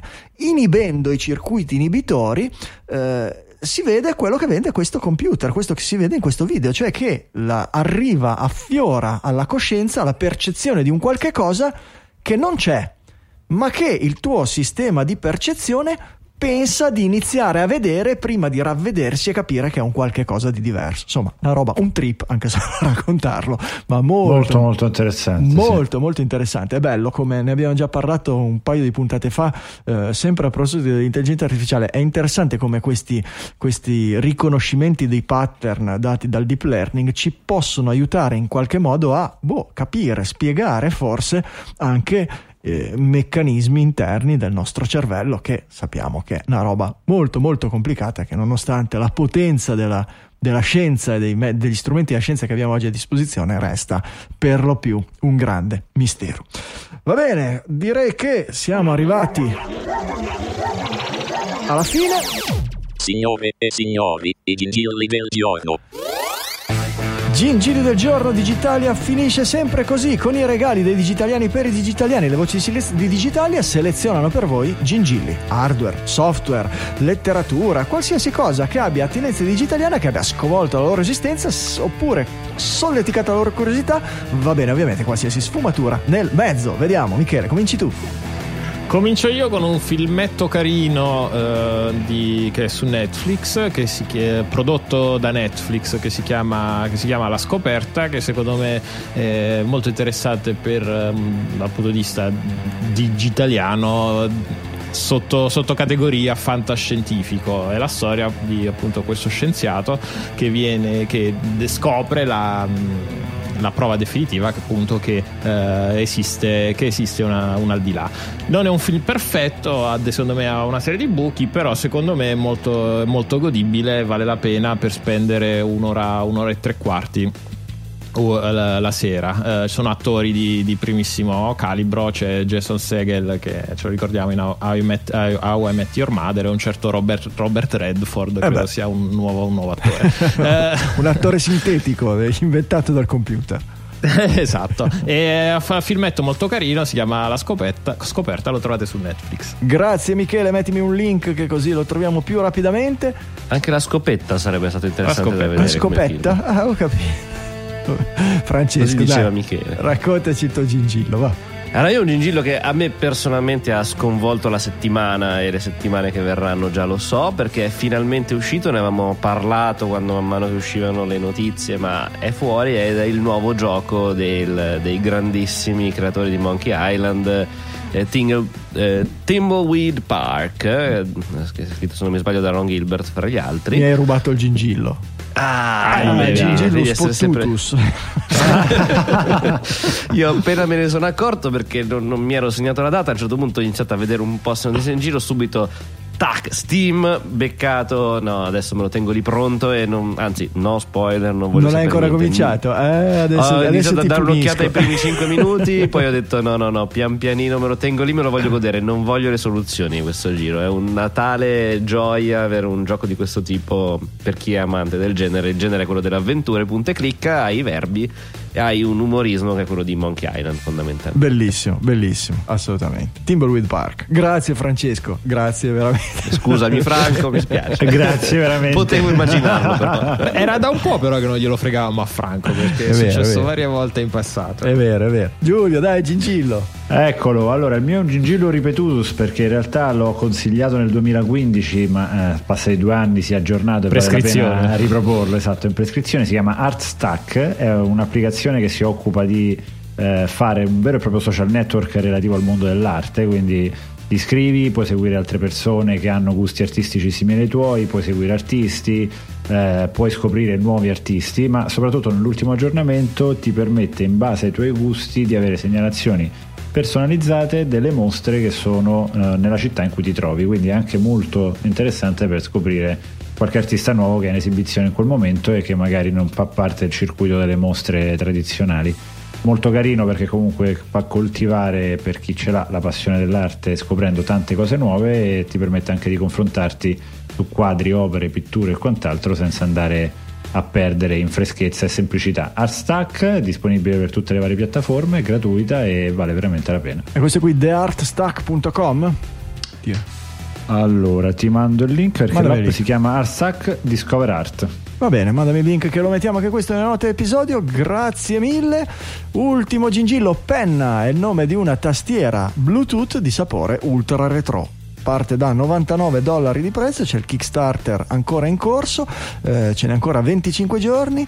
Eh, direi che ho detto tutto, è una roba veramente, veramente retro, molto, molto carina. Se non è certamente portatilissima, non è la tastiera più sottile e più facilmente trasportabile, ma se volete impressionare, avere una tastiera a dimensione anche con i tasti a dimensione naturale, carina, con i tasti rotondi come le macchine da scrivere di una volta, questa penna su Kickstarter, se vi fidate ancora nel 2017 di finanziare progetti Kickstarter, vedete voi. Io ve lo metto nelle note dell'episodio insieme a tutti i gingilli del giorno di questa settimana.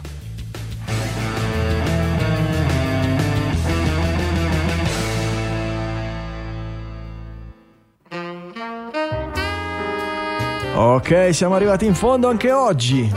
Voilà. Se siete con noi in diretta, vi ascoltate anche un po' tra- un post trasmissione, quello della settimana scorsa. Ha fatto le scintille. Vedremo questa settimana se ci ascoltate solo in podcasting. E vabbè, tanto avete la vostra ora e mezza di ascolto, mi sembra che ce ne sia d'avanzo. E poi tutti i pre-post trasmissione io li registro, per cui prima o poi ci sarà qualche volontario che si metterà lì e ascolterà, ritaglierà ore e ore, giorni e giorni di fuori onda per metterli online. Chi lo sa, prima o poi succederà. Va bene ragazzi, portate tanti amici, che dire, mandateli su Digitalia, fategli cercare Digitalia su qualsiasi casellina di ricerca in giro per la rete, sui loro dispositivi mobile, che tanto ci trovano facilmente, noi abbiamo bisogno di orecchie fresche. Dalle Studio Liguria 1 di Sanremo, un saluto da Franco Solerio. Dallo studio di Milano Isola, un saluto e una buonanotte da Michele Di Maio. Una buonanotte dallo studio di Roma da Giulio Cupini. E un saluto anche dallo studio di Milano Centro da Francesco Facconi. Ci sentiamo la settimana prossima con una nuova puntata di Digitalia.